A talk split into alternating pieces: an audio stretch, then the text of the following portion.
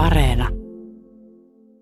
Enni Kukka Tuomala, minkälaisissa tilanteissa sun itsessä on hyvin vaikea kokea empatiaa? Se vaihtelee päivän aikana ja viikon ja kuukaudenkin aikana. Siihen vaikuttaa mun oma tunnetila ja mun oma stressin taso. Eli siis se voi ihan lähteä omasta itsestäni. Joskus mä koen tosi vähän empatiaa itseäni kohtaan, mutta sitten ihan jokapäiväisissä tilanteissa, oli se sitten kaupassa käynti tai jonkun ihmisen kohtaaminen kadulla. Kaikki voi olla jonkinlaisia triggereitä joko sitten empatiaan tai empatian puutteeseen.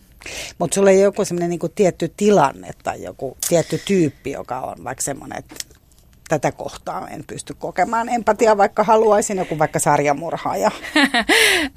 Kyllä niitä on varmaan pitkä lista, vaikka varmaan empatia suunnittelijana sitä ei saisi sanoa, mutta että ehkä sellainen, mikä mua on tietty piirre, joka mua häiritsee hirveästi, että mä en kestä sitä, kun ihmiset jyrää muita alleen. Että oli se sitten sillä, että ne ei kuuntele tai ne ei ota vastaan muilta, vaan että niiden on pakko vaan tuoda sitä niiden omaa sanomista tai energiaa, oli se sitten mitä vaan. Niin se on ehkä sellainen, mihin mulla on tosi vähän kärsivällisyyttä, mutta myös empatiaa. Että se on ehdottomasti asia, mitä mä yritän itse työstää, koska sitten myös tunnistan, että siinä on vaaraa, että sitten itse alkaa myös jyräämään heitä, eli se ei voi kääntyä sitten päinvastoin myös. Mutta ehkä joo, kyllä sellainen, että ei kuunnella. Se on mun mielestä yksi meidän isoimpia haasteita tällä hetkellä, että me ei enää osata kuunnella toisiamme. Että me kaikki käydään sellaista omaa yksin puhelua vuorotellen, että ei me harvoin enää edes keskustellaan.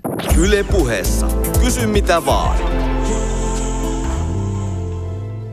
Joo, eli tänään Kysy mitä vaan ohjelmassa puhutaan siis empatiasta ja siitä tosiaan, miten se empatia meidän toiminnassa näkyy tai miten se näkyy muiden toiminnassa ja varsinkin tietysti myös siitä, että miten se ei näy.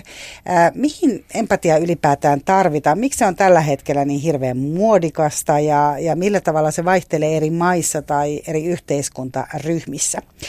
Vieraana studiossa on empatiataiteilija ja suunnittelija Enni Kukka Tuomola, joka on omassa työssään pohtinut muun muassa sitä, miten empatiaa voisi tuoda myös niille alueille, missä sitä ei lähtökohtaisesti niin paljon näy, kuten vaikka politiikkaan tai liike-elämään. Ja hänellä se empatia on ehkä ollut enemmän se, ää, mihin tähdätään, eikä vaan työkalu näiden asioiden läpikäymiseen. Mun nimi on Mira Selander. Oikein lämpimästi tervetuloa ja taas kerran mielettömästi kiitoksia aivan mahtavista kysymyksistä. Yle puheessa. Kysy mitä vaan. Niin Emmi Kukka, sä otit jo esiin tämän eri, erilaisten niin kuin empatiatunteiden kokemisen sitä kautta, mitä ihminen itse käy läpi. Sä oot pitänyt aikoinasi tämmöistä empatiapäiväkirjaa. Eli, eli sä tietyn ajan seurailit vähän sitä, että minkälaisia tunteita sussa heräsi.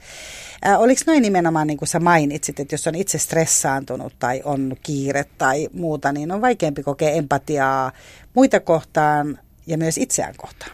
Ehdottomasti. Ja ihanaa, että sä otit tuon päiväkirjan esille. Siis se on tosiaan yksi mun oma tällainen työkalu mun, mun taidepraktiikassa, jota mä pidän siis edelleen. Eli siitä on nyt varmaan reilu viisi vuotta, kun mä aloitin sen. Ja se vaihtelee hirveästi, eli, eli joskus voi mennä monta viikkoa tai kuukausiakin, että mä en hirveästi kirjoittele. Mutta mun on pakko sanoa, että nyt viime vuoden aikana tässä koronatilanteessa, niin mä kirjoitin sinne lähes päivittäin. Että siitä myös muodostui sellainen niin kuin oma henkireikä reflektoida sitä, että miten mun oma empatian tuntemiskyky muuttui ja mukautui. Eli tosiaan se kyky, mikä meillä on tuntea empatiaa toisiamme tai itseämme kohtaan, niin se ei ole mikään muuttumaton voimavara, vaan se muuttuu ja elää meidän oman elämän mukana. Eli se muuttuu päivän aikana ja koko meidän elämän aikana riippuen meidän kontekstista ja, ja ympäristöstä. Ja siihen tosiaan, niin kuin mä mainitsin, vaikuttaa muun muassa meidän stressin taso, mikä on tänä päivänä mun mielestä tosi pelottavaa, koska mitä enemmän me ollaan stressaantuneita, niin sitä vähemmän me koetaan empatiaa muita kohtaan. Ja tästä me puhutaankin, mutta mä esitän jo heti tähän samaan ton Railin kysymyksen, joka on kysynyt siitä, että kuinka paljon niin kuin se lapsuuden koti ja, ja semmoinen niin empatiakasvatus vaikuttaa siihen, että kuinka kykeneväinen sä siihen oot. Että tulisi enemmän niitä positiivisia merkintöjä sinne empatiapäiväkirjaan. Joo, se on hyvä, hyvä kysymys ja tietenkin sillä on vaikutus. Että mä voin sanoa, että, että ihmisinä meidät on biologisesti jo ohjelmoitu tuntemaan empatiaa. Eli meillä on jo tietyt lähtökohdat siihen, että esimerkiksi tutkimus todistaa, että naisilla on automaattisesti, biologisesti vähän suurempi kyky empatisoida, mutta se ei ole muuttumaton voimavara, eli se elää ja mukautuu kontekstin myötä. Eli tosiaan, jos vaikka kotona se on ollut sellainen voimavara, mitä on harjoiteltu tai mistä on puhuttu, niin siitä voi olla loppuelämän suuri, suuri apu, mistä voi sitten ammentaa lisää. Ja ehkä tärkeimpiä asioita mun työssä on se, että miten me voitaisiin tietoisesti ymmärtää paremmin meidän empatian suuntia, eli ketä kohtaan me empatisoidaan ja ketä kohtaan me ei ehkä empatisoida ja missä tilanteissa. Ja just tällaisten käytännöllistämisen ja havainnollistamisen kautta, mitä mä tekijänä teen, niin pystytään sitten alkaa ehkä harjoitella ja opetella sitä, koska me voidaan opetella tuntemaan enemmän empatiaa uusia ihmisiä kohtaan ja uusissa tilanteissa. Mutta se ei tapahdu vahingossa, sitä pitää miettiä hyvin tietoisesti. Niin se ei tapahdu niin kuin itsestään selvästi, vaan siellä pitää niin kuin, sitä pitää jotenkin niin kuin opetella kuitenkin. Kyllä, vai? kyllä. Ja koska se liittyy hirveästi meidän niin kuin omiin tosiaan kokemuksiin, mutta myös ehkä meidän puolueellisuuksiin ja ennakkoluuloihin. Eli taas jos palataan niin kuin tutkimuksen pariin, niin me biologisesti empatisoidaan enemmän ihmisten kanssa, jotka on samanlaisia kuin me. Eli me tunnetaan enemmän enemmän empatiaa ihmisiä kohtaan, jotka näyttää samalta, jotka kuulostaa samalta ja usein myös ehkä ajattelee samalla tai jakaa tiettyjä kokemuksia meidän kanssa. Ja se liittyy siis ihan meidän niin kuin evoluutioon ihmisinä, että miten me kasannuttiin niin kuin ryhmissä ja, ja miten me tultiin yhteen. Mutta tänä päivänä tietenkin se ei ole yhtä oleellista ja itse asiassa meillä on suurempi tarve – nyt laajentaa meidän empatiakykyä sen ulkopuolelle.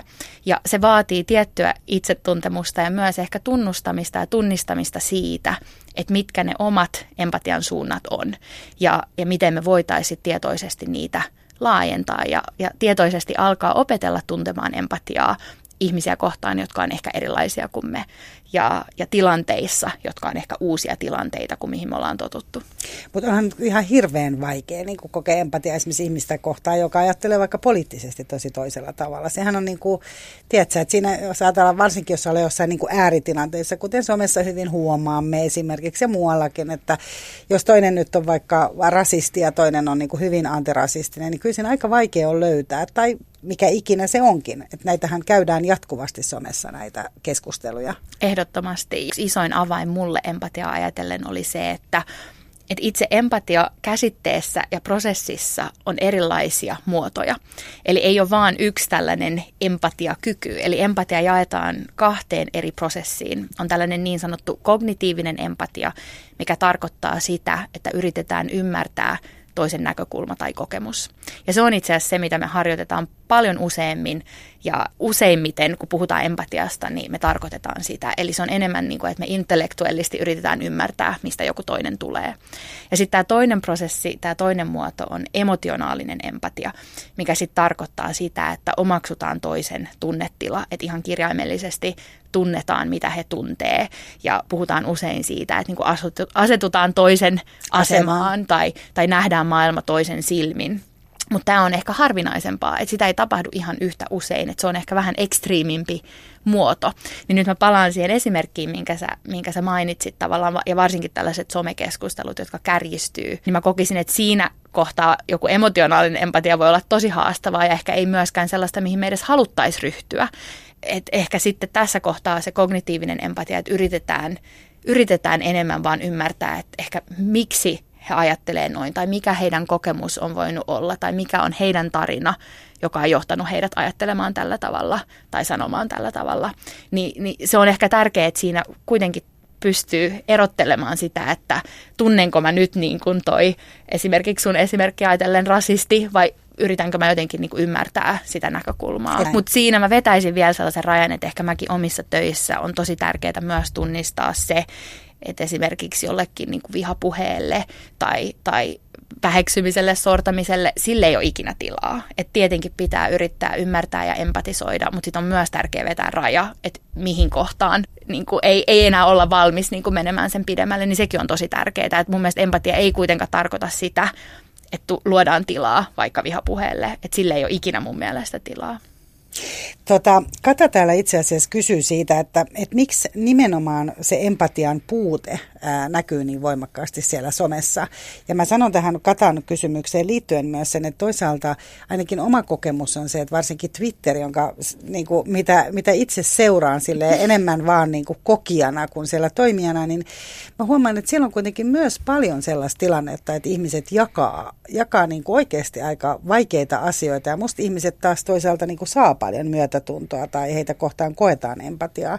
Mikä sun kokemus on? Tai mitä sä ajattelet, miksi siellä voidaan olla niin kauheita siellä niin kuin samaan aikaan mm. siellä somessa? Mm. Se, on, se on iso kysymys ja iso haaste tällä hetkellä. Et ehkä mä koen oman työn kautta ja oman kokemuksen kautta, että, että no, vaikka Twitter esimerkkinä, niin ihan jo se muoto, se, että se kommunikointi on tosi rajoitettua, siellä on tietty määrä merkkejä, mitä voi käyttää, niin jo alun perin kaikki sanomiset on tosi kärjistettyjä. Ne on, on tavallaan vaan asioiden ytimessä. Eli siitä usein puuttuu konteksti, siitä puuttuu se laajempi näkökulma johonkin ihmiseen tai se laajempi kohtaaminen jonkun kanssa. Eli ne on vaan tällaisia niin soundbiteja, joita heitellään. Ei me, ei me niin kohdata ihmisinä, ei me kohdata edes jonkun asian äärellä. Meillä on vaan tällaiset tietyt lauseet ja sanomiset, jotka kohtaa jossain tuolla digitaalisessa eetterissä.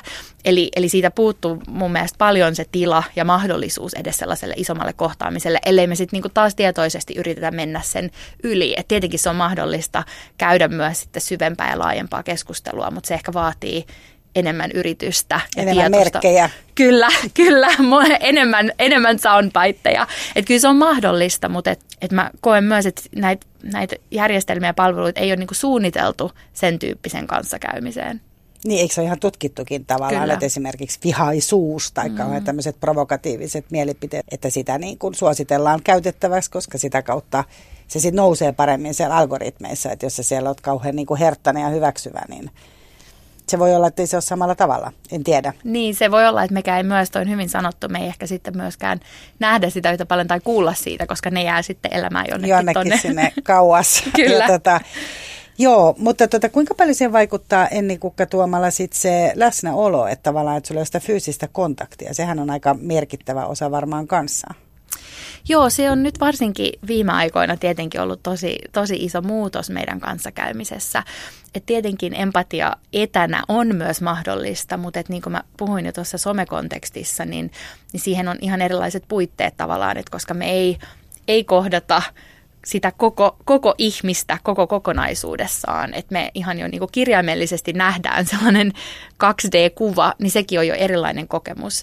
Ähm, että taas joudutaan niin näkemään ehkä enemmän vaivaa ja taas tietoisesti miettimään, että miten me voitaisiin rikkoa tätä välimatkaa meidän välillä, joka varsinkin nyt tällä hetkellä musta tuntuu, että tämä välimatka on, on niin äh, tietoinen äh, asia ehkä enemmän kuin ikinä, että, että meillä on tämä fyysinen välimatka, mutta sitten samaan aikaan – Mä paljon mun työssä tutkin ja, ja teen työtä näiden eri välimatkojen kanssa, koska se välimatka ei ole vaan tämä fyysinen välimatka. Se voi olla henkinen tai emotionaalinen välimatka ja monissa kohtiin se voi olla sosiaalinen tai kulttuurillinen, ideologinen, taloudellinen, koulutuksellinen välimatka. Ja nämä on usein sellaisia niin kuin näkymättömiä asioita, mitä me ei välttämättä tiedosteta.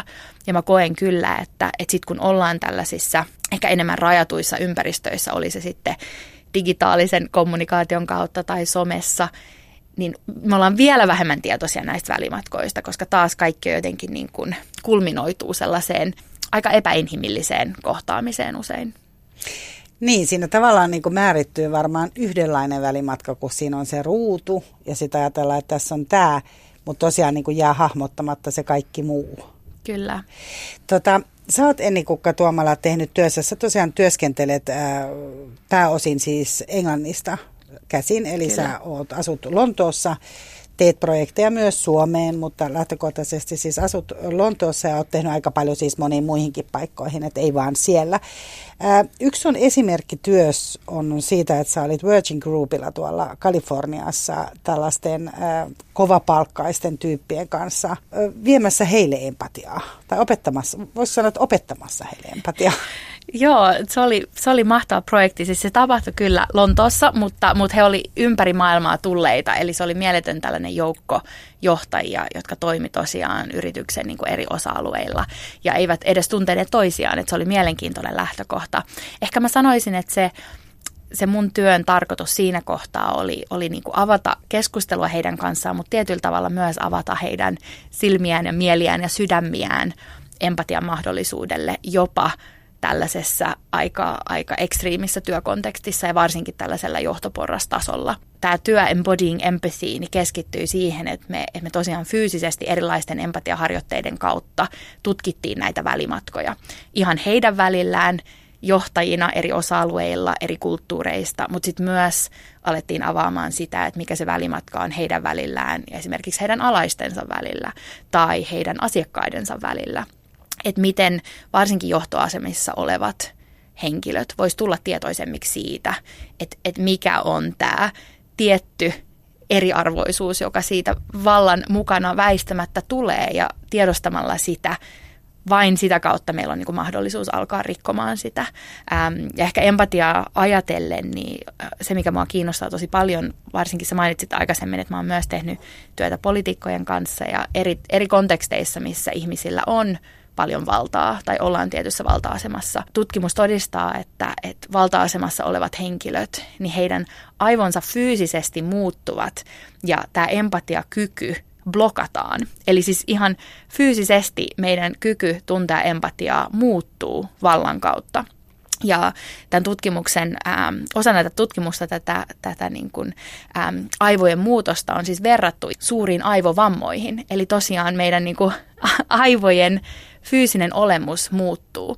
Ja sen takia minusta on tosi tärkeää, että me puhutaan enemmän empatiasta näillä tasoilla ja näissä huoneissa, näissä tilanteissa, koska empatialla on hirveän suuri merkitys.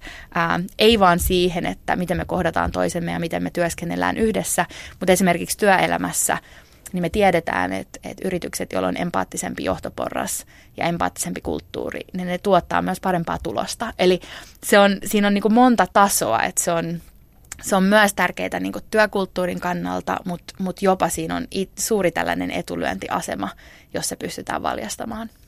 Mutta onko siinä myös tämmöinen niinku viherpesun vaara? Mm. Et, et on kuitenkin se, että empatia on tällä hetkellä ihan hirveän jotenkin niinku muodikas sana ja tosi moni kuulija on itse asiassa maininnut sen kanssa ja halunnut vähän myös perustella tähän asiaan, mutta tavallaan se, että, että se on ihan totta, että siitä puhutaan niin kuin kouluissa opetetaan empatiataitoja, se on paljon äh, ympäri maailmaa erilaisissa podcasteissa nousee esiin ja näin. Niin jotenkin myös se, että on niin kuin hyvä, että meillä on nyt tämmöinen niin kuin empatialippu liehumassa täällä, mutta tehdään rahaa ihan entiseen malliin ja noustaan pörssiin ja tiedätkö, ihan niin kuin peruskuviot, mutta empatialippu liehu, meillä kaikki hyvin.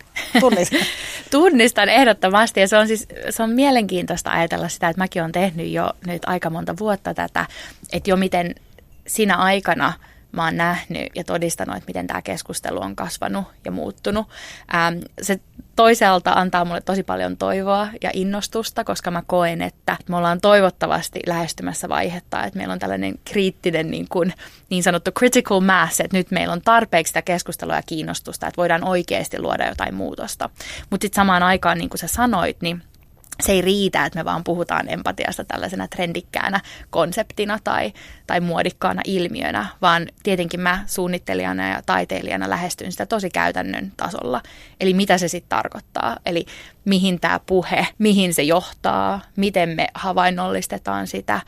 Et esimerkiksi se, mikä mua kiinnostaa hirveästi tässä empatiaan liittyvässä keskustelussa on se, että – se tosi usein valitettavasti vielä keskittyy siihen, että me puhutaan siitä, että kuka on hyvä ihminen, se jolla on empatiaa, ja sitten kuka on huono ihminen, se jolla ei ole empatiaa. Ja se on aika turhauttavaa, mä itse koen, että se ei ole millään tavalla niin hyödyllinen keskustelu. It misses the point, että tästä ei ole kyse, että ei, ei empatiassa ole kyse siitä, kuka on hyvä vai, vai huono, vaan että, että miten me voitaisiin paremmin ymmärtää toisiamme. Ehkä sitä kautta ajatellen palaten siihen, missä sä puhuit aiemmin näistä, näistä eri konteksteista ja tilanteista ja henkilöistä.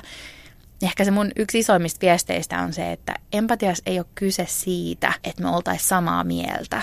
Tai se määränpää ei ole se, että muutettaisiin meidän mieltä, että me oltaisiin samaa mieltä, vaan se, että me vaan ymmärrettäisiin, mitä mieltä toinen on ja mistä se tulee ja mistä se johtuu. Eli ei ole tarkoitus siitä, että meistä kaikista tulisi samanlaisia tai me ajateltaisiin samalla lailla, vaan että me vaan ymmärrettäisiin, miten toiset ajattelee. Ja onhan toisaalta, jos nyt ajatellaan, otetaan vielä tämä Virgin Group vaikka esimerkiksi tai politiikka, minkä mainitsit, ja paljon on muitakin tällaisia ympäristöjä tai yhteisöjä, niin voisi kuvitella, että empatia ei ole välttämättä pelkästään niin positiivinen asia, varsinkin jos se vielä yhdistetään niin kuin feminiinisyyteen tosi voimakkaasti, kuten ilmeisesti tutkimusten mukaan tehdään. Et eihän sitä pidetä pelkästään positiivisena asiana. Jos sä nyt olet sotilas, niin en mä tiedä, niin kuin, kuuluuko sun olla kauhean empaattinen. Hmm. Taas niin kuin puhuttiin alussa siitä, että se on tosi kontekstista ja ympäristöstä kiinni. Ja kyllä mä sanoisin, että vaikka nyt esimerkkinä tämä, tämä sotilas, niin tietenkin on tilanteita, missä empatiasta ei todellakaan ole hyötyä, siitä voi olla paljon haittaa, mutta sitten samalla mä uskaltaisin sanoa, että varmasti siinä työssä on myös tilanteita, missä sitä empatiaa tarvitaan.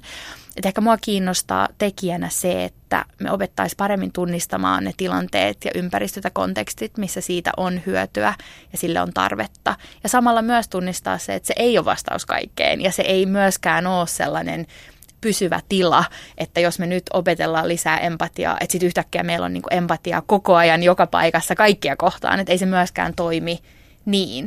Että kyllä mä uskaltaisin sanoa, että joka kontekstissa, joka roolissa, joka työympäristössä on sille tarvetta, mutta että tietenkin sitten pitää ymmärtää, että milloin ja missä ja miten.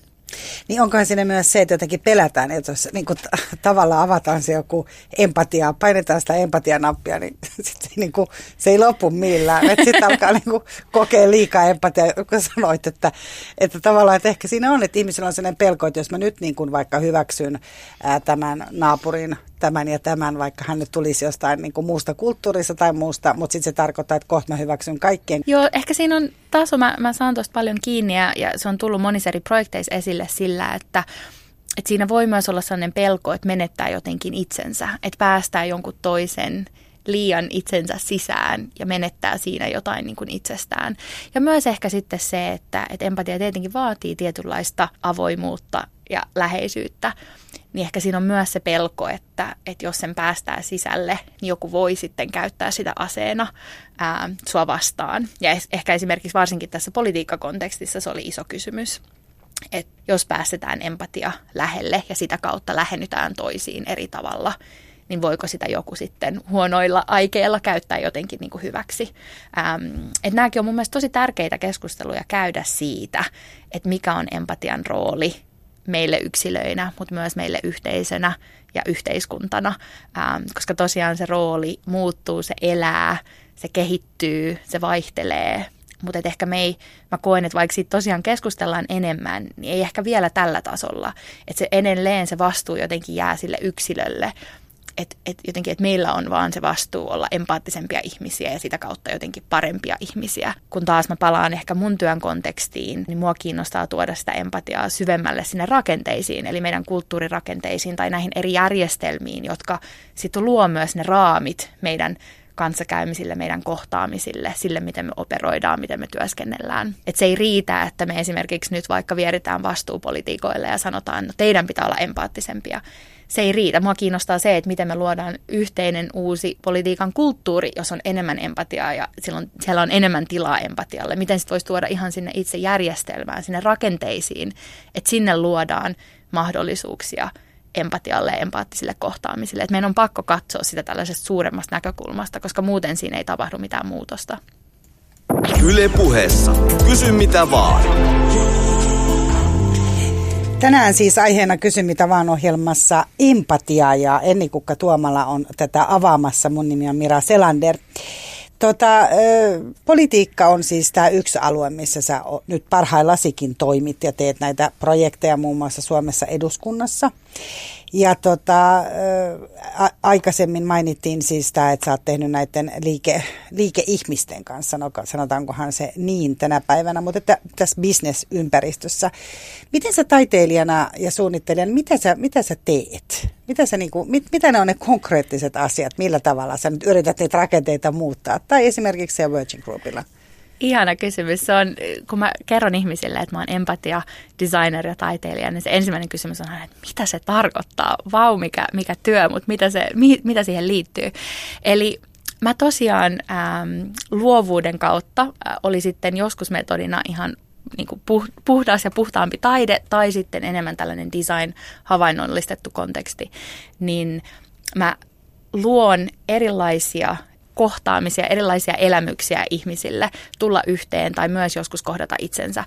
Eli usein mun, mun työt on aika sellaisia installaatio- ja tilapohjaisia, eli mä luon paljon ihan fyysisiä ympäristöjä ja nyt ehkä enemmän ja enemmän digitaalisia ympäristöjä, missä voidaan kohdata eri tavalla ja uudella tavalla, empaattisemmalla tavalla.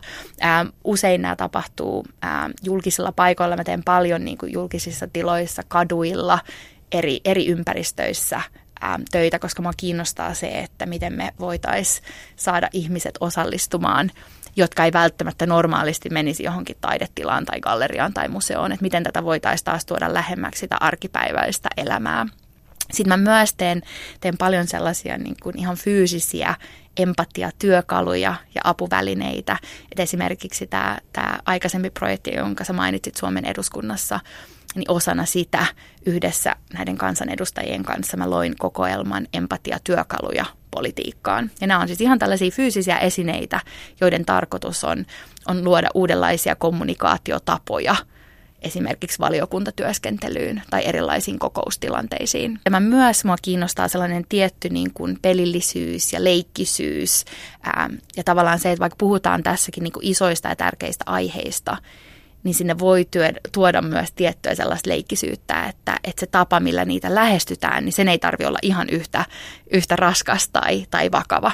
Niin mä oon myös luonut erilaisia niin kuin empatiapelejä, Ää, mua kiinnostaa paljon se, että miten pelien kautta voidaan esimerkiksi rikkoa rooleja ja jotenkin tulla tietoisemmiksi niistä rooleista, mitä me esitetään.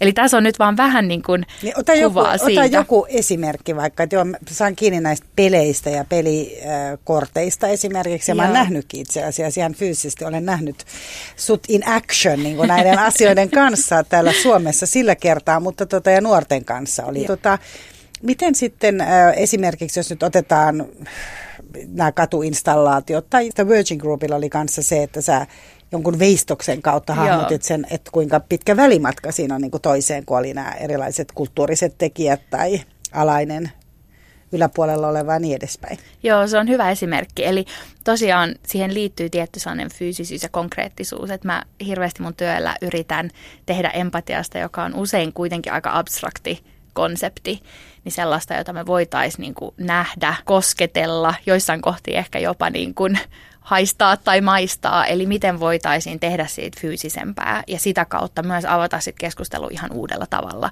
Et nyt tämä Virginin ää, teos Embodying Empathy, niin osana tosiaan näitä empatiaharjoituksia, mitä me tehtiin, niin siihen liittyi sarja tällaisia fyysisiä veistoksia, jotka toi tämän välimatkan henkiin niin kuin ihan fyysisesti. Eli mä, mä niin tota, käytin tällaista olemassa olevaa tutkimusta, joka mittaa ihmisten välistä välimatkaa eri kulttuureissa ja vertailee sitä. Et esimerkiksi niin kuin me voitaisiin odottaa, niin Suomessa meidän fyysinen välimatka keskimäärin siis ihmisten välillä on paljon pidempi kuin joissain toisissa kulttuureissa. Niin, niin tämä teos pohjautui näihin keskiarvoihin Englannissa – Eli, eli meidän väliset välimatkat ää, voidaan jakaa niin kuin neljään erilaiseen välimatkaan. Et puhutaan tällaisesta niin kuin julkisesta välimatkasta, joka tietenkin on tosi iso, koska se on aina julkisissa tiloissa tai julkisilla paikoilla. Ja, niin se oli jo ennen tätä koronaa. Joo, kyllä. Eli se on Nythän hyvä se on sanoa. nyt, niin nyt se on niin kuin tarkkaan määrätty. Joo, eli tämä on kaikki siis ennen, ennen koronaa. Sitten on tällainen niin kuin sosiaalinen, sosiaalinen välimatka. Ää, sitten on niin kuin tällainen personal, henkilökohtainen välimatka ja sitten on vielä intiimi välimatka. Eli tämä on, nämä on sellaiset neljä välimatkaa, jotka tosiaan liittyy tällaiseen niin kuin antropologiseen tutkimukseen, mitä on tehty siis ihan jo 50-60-luvulta lähtien eri kulttuureissa. Ja, ja heillä on sitten niin kuin keskiarvot ää, eri, eri, eri maissa, joita voidaan vertailla. Niin tosiaan tämä teos toi nämä neljä eri välimatkaa eloon fyysisissä veistoksissa, jotka sitten auttoi meitä näissä harjoituksissa – tosiaan niin kuin havainnollistamaan ja näkemään, että jos puhutaan niin kuin tietyistä etäisyyksistä, jotka varsinkin ennen koronaa ehkä oli aika abstrakteja. Nythän tosiaan, niin kuin sanoit, me ollaan jotenkin tosi tietoisia siitä, että miten kaukana me, me seisotaan. Ähm, mutta tosiaan tarkoituksena oli tehdä tästä sellaista, joka, joka on käsin kosketeltavaa ja niin myös eri tavalla ehkä ymmärrettävää ja nähtävää. No miten sitten, sä oot tehnyt paljon myös työtä esimerkiksi Lontoossa tällaisilla niin kuin alueilla, missä on ehkä enemmän köyhyyttä tai, tai vähän varaisuutta, vähemmän koulutusta niin edespäin. Lähdetkö siellä sitten etsiä nimenomaan sitä empatiaa näiden ihmisten väliin vai pitääkö siellä myös niin kuin saada ihminen kokemaan empatiaa enemmän ehkä itsensä kohtaan? Joo, suurin osa mun töistä on, on usein yhteistyössä eri ähm, yhteisöjen kanssa tai, tai eri, ähm, eri organisaatioiden tai joskus jopa eri yksilöiden kanssa. Ja niin kuin sä mainitsit, mulla on, on pitkäaikainen tällainen jatkuva kiinnostus ja jatkuva ää, työprojekti ää, eri yhteisöjen kanssa. Eli se lähti liikkeelle alun perin Lontoosta, yhdestä, ää, yhdestä Lontoon alueesta, jossa on tosiaan eniten ää, vähävaraisuutta, mutta myös niin kuin ehkä suurin välimatka heidän välillä, joilla on paljon ja joilla on vähän. Ähm, ja tämän projektin nimi on Campaign for Empathy, eli empatiakampanja. Ja tällä hetkellä se on itse asiassa vielä livenä Cambridgeissa. Ehkä siinä kontekstissa tosiaan nämä on, nämä on keskittyy yhteisöihin, joissa on, on erilaisia haasteita ja, ja ongelmia ja usein varsinkin niin kuin haasteita siinä, että on, on paljon monipuolisuutta, mutta samaan aikaan usein valitettavasti paljon konfliktia. Ja ehkä näissä kohdissa mun rooli on ehkä enemmän avata taas tietämystä ja ymmärrystä ja keskustelua näistä asioista. Että kyllä mä koen tosi vahvasti, että mä en ikinä voi mennä tällaiseen tilanteeseen ja sanella, miten asiat on tai miten niiden pitäisi olla. Että kyse on siitä, että mä voin tuoda sinne mun, mun kokemusta ja näkemystä empatiasta ja tarjota sitä tällaisena niin kuin yhteisenä apuvälineenä tai voimavarana uudenlaisiin keskusteluihin, uudenlaisiin kohtaamisiin ja ehkä tapana ähm, tuoda tätä yhteisöä lähemmäksi toisiaan, miten voitaisiin tehdä tästä yhteisöstä yhdessä vahvempi ja tasavertaisempi. Mutta miksi se on sitten niin erillään?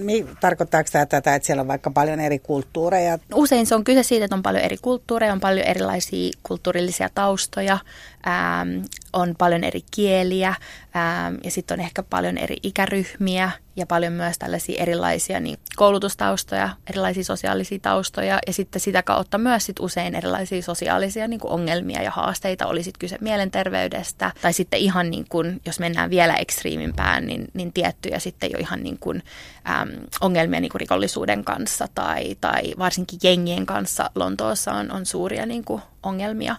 Eli se riippuu tietenkin vähän, että mistä, mistä alueesta on kyse ja mistä yhteisöstä on kyse, mutta nämä on sellaisia hyvin, hyvin yleisiä haasteita. No jos siellä on nyt ennikukka vaikka joku jengi, joka piinaa jotain yhteisöä, niin mitäs, mitä sä teet? no mä, en, mä voin sanoa suoraan, mä en ole vielä jengen kanssa, en ole työskennellyt, mutta olisin siihen tosi, tosi valmis Eli tämä on nyt tavallaan sun unelmakarta. Joo, no sanotaan vaikka niin. Mutta että ky, kyllä se kaikki lähtee siitä, että miten me kuunnellaan toisiamme. Et ehkä mä varmaan nyt hypoteettisesti tuossa tilanteessa mitään tiettyä, tiettyä kontekstia ajattelematta, niin, niin mua kiinnostaisi se, että, että miten me voitaisiin oikeasti niin kuin kuunnella toisemme, käydä jotain keskustelua. Et tietenkin sitten se tie siihen ei ole helppo ja se voi olla aika pitkä, että jos se on se määränpää, että voitaisiin istua yhdessä ja käydä jonkunlaista keskustelua ja kuunnella toisiamme, niin sitten tässä ehkä se mun käytännöllistäminen tulee esiin, että, että mä puhun paljon niin empatian rakennuspalikoista. Et ehkä on hyvä sanoa, että, että mä en koe, että mikään mun töistä itsessään on empatiaa, vaan että mä, mä tosiaan rakennan tällaisia niin kuin rakennuspalikoita empatiaa kohti. Eli mitä on sellaisia käytösmalleja tai ajattelumalleja, jotka auttaa meitä olemaan avoimimpia empatiaa kohti ja yksi niistä on ehdottomasti se, miten me kuunnellaan toisiamme. Että me mietitään niin paljon useammin sitä, mitä me itse halutaan sanoa, ilman että me kuunneltaisiin, mitä se toinen sanoo. Niin tämä on ehkä yksi niistä tärkeimmistä empatian lähtökohdista, että ei me voida ymmärtää toista, jos me ei osata kuunnella heitä. Yle puheessa. Kysy mitä vaan. Tuon tutkimuksen mukaan, minkä sä jaoit mulle etukäteen, mikä on EUn alueella tehty tässä ihan lähiaikoina, tai eli EU-maiden kesken, niin siellähän oli ihan selkeästi, että yli 50 naiset, oli muistaakseni 56 V mainittu siellä, ää, työttömät eläkkeelle jääneet ja itsensä työväenryhmään identifioituvat naiset, heillä oli niin kuin empatiassa semmoinen niin kuin isoin tähti rinnuksessa niin sanottu. Että, eli tavallaan niin kuin jotenkin ne ihmiset, joille voisi ajatella, että heillä ei ole hirveästi, niin heillä on ihan hirveästi antaa muille. Mikä mm. tietysti varmaan selittää paljon myös niin kuin hoitohenkilökuntaa eri puolilla. Ehdottomasti. Joo, toi on, toi on hirveän tärkeä pointti ehkä se, mitä mä toivoisin, että me oltaisiin tietoisempia näistä eri kokemuksista, mitä ihmisillä on ja jollain tavalla tuotaista osaksi meidän arkipäivään. Että voitaisiin tiedostaa vaikka se, että on, on tiettyjä ryhmiä, jotka on, on taipuvaisempia yliempatiaan ja miten me voitaisiin sitten niin kuin, tukea heitä ja jollain tavalla myös niin kuin, jakaa sitä ehkä taakkaa ja painetta siihen empatiaan, koska kyllä mä myös koen, että, että tietyissä tilanteissa – ja konteksteissa voi myös olla suuri odotus ja paine empatisoida. Että kyllä mulla varsinkin, koska se on osa mun työtä, niin, niin usein mä koen, että se on sellainen ennakko-odotus, että, että mä varmasti empatisoin koko ajan ja kaikkien kanssa ja kaikissa tilanteissa, mikä tietenkään ei ole totta.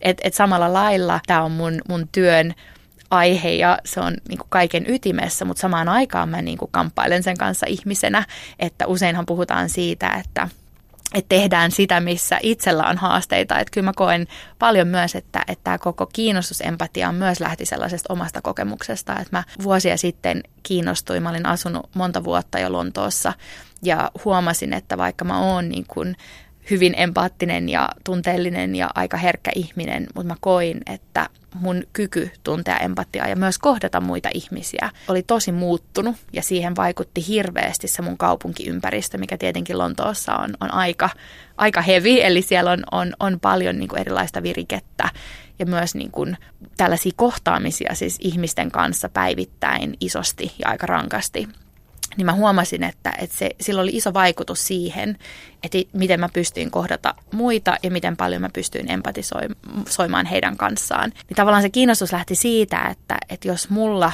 tämä kyky vaihteli niin paljon, niin mä ajattelin, että mä en voi olla tämän kanssa yksin, että varmasti muut kokee tätä myös. Ja mä kiinnostuin siitä, että mistä se johtuu, mikä siihen vaikuttaa, mutta myös, että miten me voitaisiin jollain tavalla niin kuin tukea sitä prosessia että jotenkin me tiedostettaisiin paremmin ne virikkeet ja ne vaikutukset. Ja, ja silloin mä aloin pitämään sitä empatiapäiväkirjaa. Että se lähti siitä, että mä halusin niin ymmärtää, että mitkä mun oman empatian suunnat oli ja miten se pystyi vaihtelemaan päivästä toiseen niin paljon. No lisäskö se sun empatiaa sitten, kun sä pidit sitä empatiaa? Kirjoititko sä niin kuin aina sinne silleen, että maanantai tänään koin empatiaa, koska... Kyllä joo, eli mä kirjoitin siis, niin kuin, tai kirjoitan edelleen hetkiä, jolloin mä joko tunsin empatiaa, tai sitten myös tunsin empatian puutteen. Ja sitten nyt varsinkin viime vuosina mä oon alkanut myös välillä kirjaamaan ylös hetkiä, jolloin mä ehkä tunsin empatiaa joltain toiselta. Että mulla oli joku kohtaaminen, milloin mä koin, että ehkä joku toinen empatisoi mun kanssa. Niin se on nyt ollut tällainen niin kuin uudempi, uudempi lisäys. Mutta kyllä se oli tosi silmiä avaavaa ja ehkä ensimmäinen sellainen iso oivallus oli se, että mä, mä tajusin, että tämä oli oikeastaan tällainen niin kuin book of shame, että siitä muodostui sellainen, että mä huomasin, että mä olin kirjoittanut paljon enemmän ylös hetkiä, jolloin mä olin kokenut empatian puutteen. Ja mä sitten kuitenkin ymmärsin, että se ei ehkä ihan niin kuin kuvastanut sitä todellisuutta, mutta mä ymmärsin, että ne oli ne hetket, jotka jäi mulla enemmän mieleen, koska mä esimerkiksi tunsin siitä jonkinlaista häpeää. Että sä et kokenut empatiaa. Aivan. Syyllistyit tai siitä. Ehdottomasti. Tai laitoin tietynlaisen paineen myös itselleni siitä, että tässä tilanteessa mun olisi pitänyt tuntea näin. Niin sekin oli jotenkin iso oivallus siitä, että miten siitä voi muodostua tietty taakka ja paine. Ja sitten samalla se ei kuitenkaan, mä tiesin, että se ei kuvastanut sitä todellisuutta. Että oli monia hetkiä, jolloin mä olin empatisoinut, mutta mä en ollut muistanut niitä tai mä en ollut kirjoittanut niitä ylös. Että sekin on hyvä muistutus siitä, että miten niinku valikoiva meidän muisti on ja miten puolueellisia me ollaan myös niin kuin itsemme kanssa. Että jos palataan siihen, mistä mä puhuin näistä ennakkoluuloista ja ennakkoasetuksista, niin samalla tavalla meillä on niitä meitä itsemme kohtaan. Niin ja kyllä on niin kuin tosi tärkeää myös, että jotenkin semmoisen niin empatia katkaisemisen voisi, niin kuin katkaisimen voisi laittaa välillä pois päältä. Että kyllähän se kuulostaa niin kuin, miten sitä on itsensä kanssa, jos koko ajan vaan niin kuin raaha kaikkea sitä, mitä näkee ja kokee. Ne on tunteita. Kyllä. Ja ehkä siihen mä tuon taas sitä niin kuin näitä erilaisia tällaisia malleja siihen, että, että jos mä palaan siihen kognitiiviseen ja emotionaaliseen empatiaan, että mä oon ihan samaa mieltä, että sehän on täysi mahdottomuus kulkea läpi elämän ja tuntea kaikki tunteet, mitä kaikki muut tunteet. Eihän, eihän se, se ei ole niin kuin mahdollista.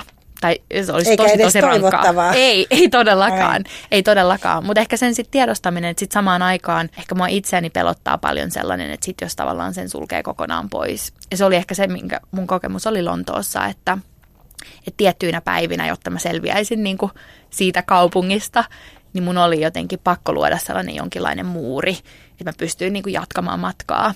Ja se oli se pelottava asia. Mä koin, että, että se muurin rakentaminen ei ole hyvä asia, että voisiko tätä tehdä jollain muulla tavalla sille, että mä voin hyvin ja mä jaksan, mutta mä en kuitenkaan niin kuin luo tällaista muuria itseni ja muiden välille. Niin, että varmaan niin kuin monen meistä niin kuin ongelma on se, että sen sijaan, että katsoisi ihmistä, joka tarv- tai niin kuin kaipaisi nyt jotain, niin on helpompi niin kuin kääntää pää pois.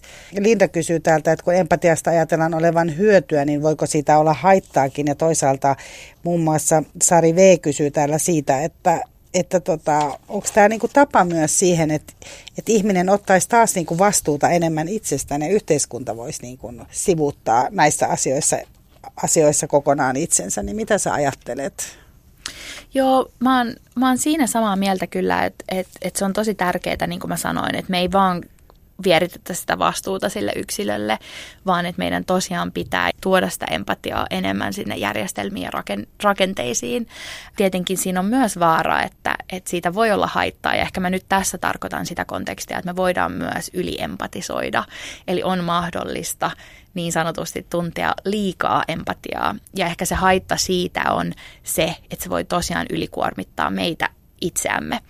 Eli usein varsinkin niin kuin ehkä herkemmät ihmiset, usein luovat taiteelliset ihmiset syyllistyn, tai en syyllisty, vaan koen tätä myös itse usein. Ja varsinkin naisella myös on, on usein ihan jo ennakkoasetus siihen, että me voidaan yliempatisoida.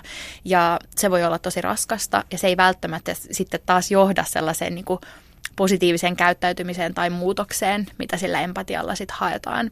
Eli on myös tärkeää tässä kontekstissa miettiä niitä rajoja, niitä omia rajoja ja yhteisiä rajoja, että et pidetään huolta siitä, että kaikilla on hyvä olo ja kaikki on, on kuitenkin niinku turvassa.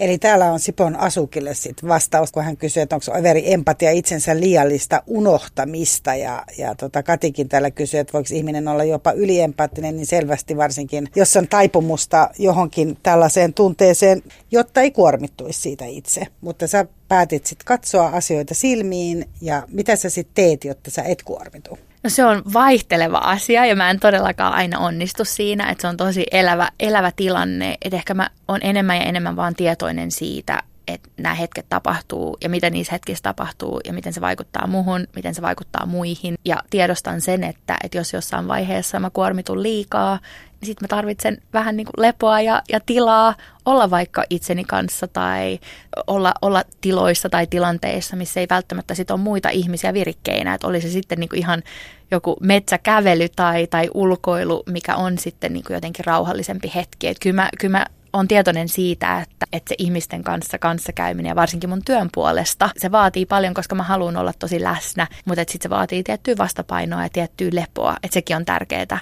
tunnistaa, että jos on mm. paljon ihmisten kanssa ja tuntee paljon empatiaa, niin sitten tarvitsee myös lepoa. Täällä Rane kysyy, että mistä tietää, milloin kannattaa tarjota empatiaa ja milloin realiteettiterapiaa. Eli kärjistetysti, sulla on kaikki hyvin, lopeta vollottaminen. Jos joku oikein uhriutuu, niin onko empatia oikea reagointitapa?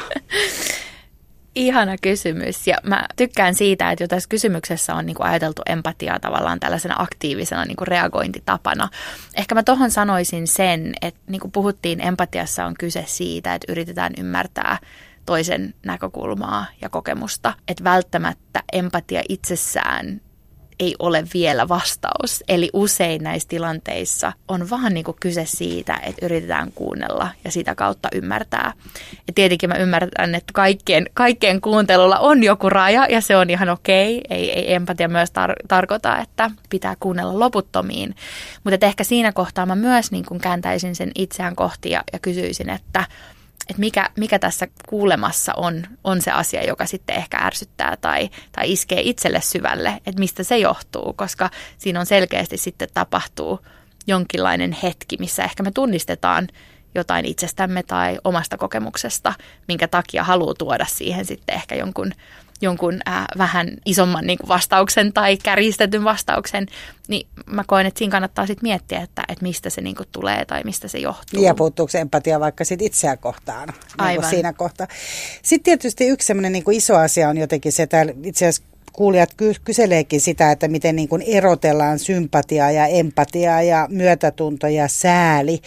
Ja Laura kysyy, että miten osoittaa empatia ihmiselle alentamatta tätä millään tavalla tai toisaalta niin kuin tai ylentämättä itseään. Eli sehän voi olla myös kans sillä tavalla vähän niin kuin vallan kanssa. Sanoit äsken, että kun ihmiset saa enemmän valtaa ja statusta, niin he kokee vähemmän empatiaa, mutta toisaalta semmoinen niin kuin NS-empaattinen ihminen voi olla myös ihan mieletön niin kuin vallankäyttäjä. No mä ehkä kyseenalaistaisin sen sillä tavalla, että empatiassa on kyse siitä, että ollaan tavallaan samalla tasolla niin sanotusti. Eli koska me yritetään ymmärtää toisen kokemusta ja joissain kohtiin ihan tunnetaan, mitä he tuntee, eli asetutaan heidän asemaan, niin se itsessään jo vaatii sitä, että me ollaan samalla tasolla. Eli empatia ei ole mahdollista tuntea kaukaa, sitä ei ole mahdollista tuntea eri arvoasemasta. Et sit jos puhutaan niin kuin siitä, että, että miten niin kuin kohdataan tai mitä tunnetaan toista kohtaan, joka on ehkä eri asemassa, tai katsotaan ylös tai alaspäin, niin sitten on kyse jostain muusta. Sitten voi olla kyse sympatiasta tai myötätunnosta. Myötätunto ja empatia usein asetetaan jonkinlaiseen konfliktiin, mutta harvemmin tiedostetaan sitä, että ne on itse asiassa osa toisiaan. Eli myötätunto on osa empatiaa, eli ne ei ole millään tavalla konfliktissa, ne on vaan vähän erilaiset prosessit.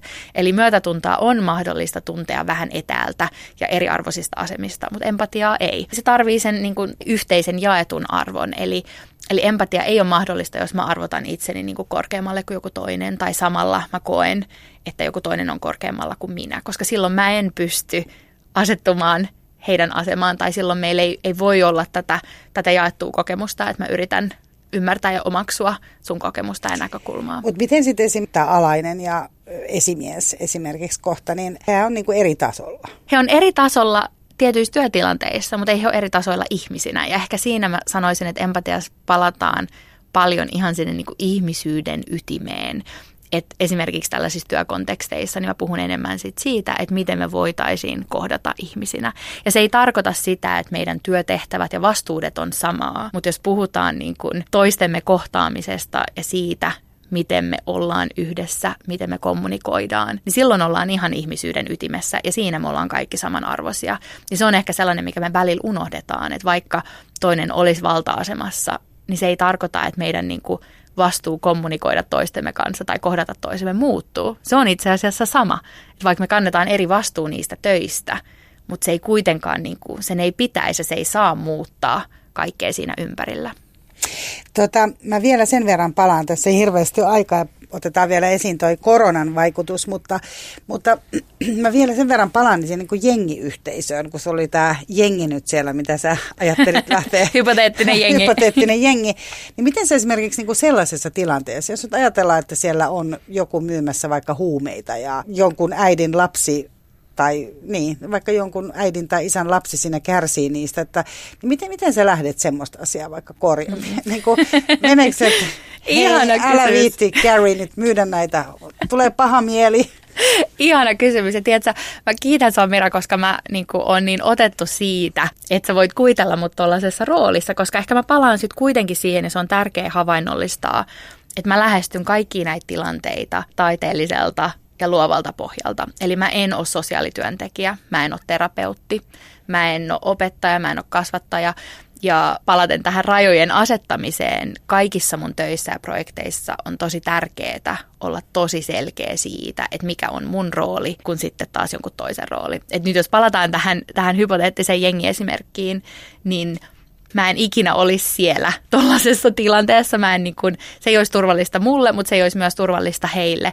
Että sit usein mä teen eri projekteissa, varsinkin vaikeiden aiheiden tai, tai niin kuin vaikeiden ryhmien kanssa, niin sitten mä tuon sinne muita osaajia, jotka myös auttaa mua kantamaan sitä vastuutta. Et esimerkiksi sä mainitsit aikaisemmin projektin joka liittyy seksuaaliseen häirintään ja, ja tällaisiin tosi vaikeisiin tilanteisiin, niin silloin mä tein yhteistyötä Väestöliiton kanssa, josta mulla oli mieletön seksuaalikasvatuksen asiantuntija, joka toi sinne sitä osaamista, mikä tarkoitti, että kaikissa tilanteissa, työpajoissa, kokemuksissa, niin kaikilla oli turvallinen olo. Ja myös mulla tekijänä oli turvallinen olo, koska mä tiesin, että siellä oli joku toinen, joka osasi asioita, joita mä en osaa. Mä myös tiedostan, että koska mä teen usein niin kuin vaikeiden aiheiden ja, ja haasteellisten ryhmien kanssa töitä, niin silloin mä myös tarvitsen sinne niin kuin itse tukea, mutta myös haluan tarjota sit tukea heille, kenen kanssa mä teen työtä. Että tässä jengikontekstissa mä toisin sinne ison osan muita, muita niin tota, yhteistyökumppaneita, jotka osaisivat avata tätä asiaa ja aihetta ja tilannetta eri tavalla. Yle puheessa. Kysy mitä vaan. Mikki on kysynyt sulta jo aikoja sitten tuolla, ää, tuolla tota, kysy mitä vaan sivuilla, että miten empatiasuunnittelijaksi, miten siihen tullaan? Missä sä oot opiskellut? no mä oon tietääkseni ensimmäinen empatia designer ja taiteilija maailmassa, vaikka mä tosiaan levitän no sanaa wow. täällä tänään myös, että toivottavasti meitä on, on iso empatia-armeija joku päivä. Mutta mulla on hyvin, hyvin monipuoleinen ja monimuotoinen tausta, eli alun perin mun kandi, jonka perässä mä lähdin Englantiin, oli muinaishistoriassa ja arkeologiassa.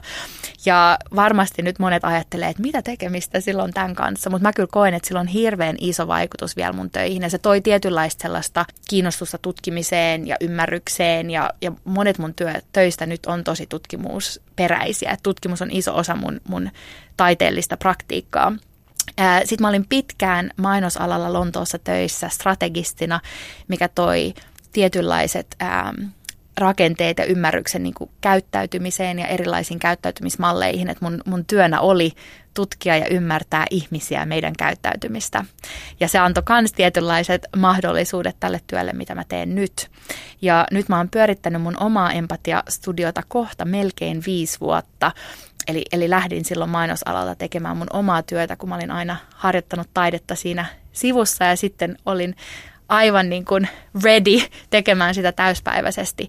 Ja ehkä mä sitten sanoisin vielä sen, että osana tätä mun mun muutosta ja oman studion perustamista, niin mä lähdin sitten vielä jatko-opiskelemaan. Eli mä tein tällaisen kaksoismaisterin Master of Arts ja Master of Science ää, Lontoossa Imperial Collegeissa ja Royal College of Artissa kurssilla, jonka aiheena oli Global Innovation Design, mikä on, on mieletön lähtökohta, mutta tosiaan tämän, tämän ohjelman tarkoituksena oli tuoda yhteen taidetta, suunnittelua, tieteellistä tutkimusta, teknologiaa ja myös niin kuin insinöörin taitoja.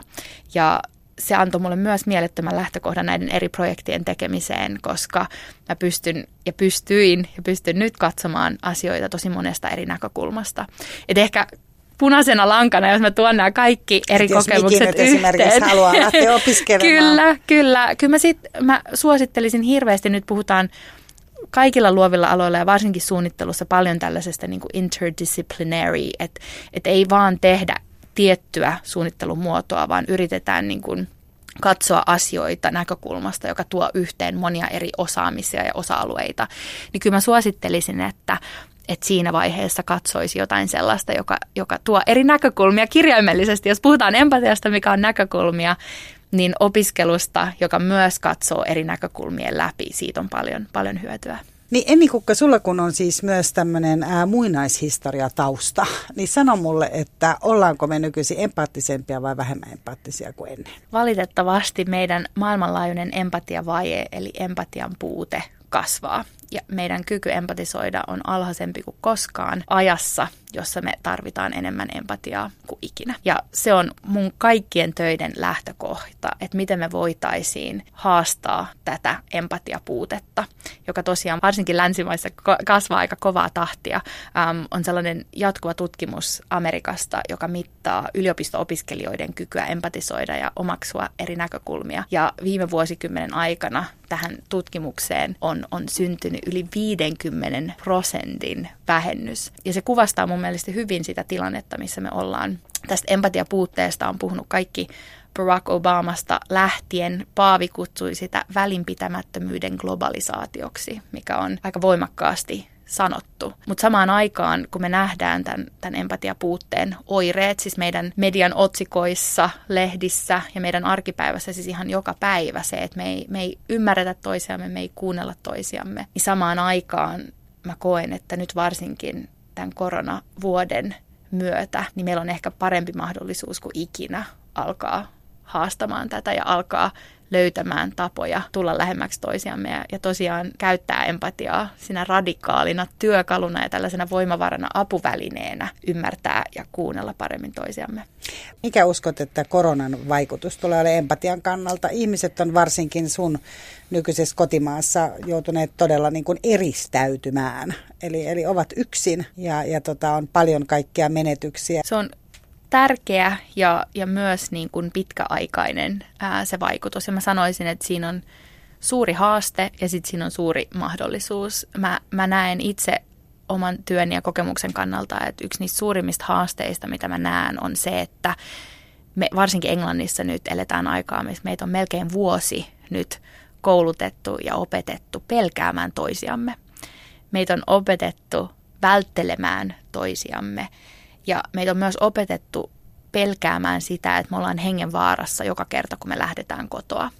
Ja nämä on tietenkin isoja, tärkeitä asioita tässä hetkessä, koska ne auttaa meitä suojelemaan itseämme ja toisiamme.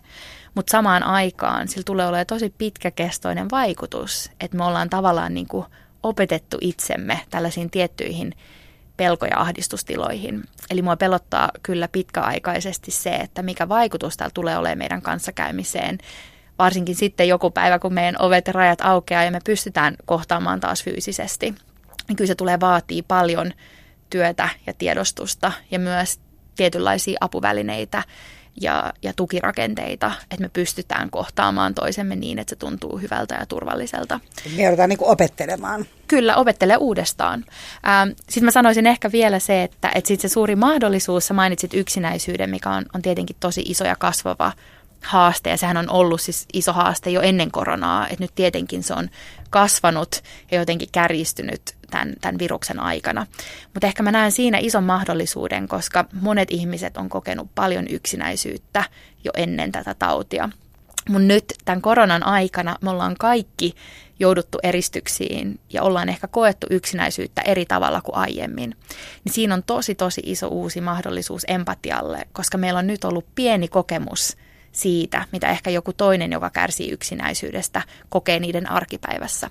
Niin mä koen, että se myös avaa tällaiset uudenlaiset empatia kanavat, koska meillä on oikeasti, me ollaan kirjaimellisesti oltu heidän asemassa eri tavalla ja ehkä vähemmän aikaa, mutta että siinä on mahdollisuus ehkä meidän myös ymmärtää taas toisiamme paremmin. Et mä toivon, että ehkä pitkäaikaisesti me löydetään tästä joku uusi kanava yksinäisyyden voittamiseen.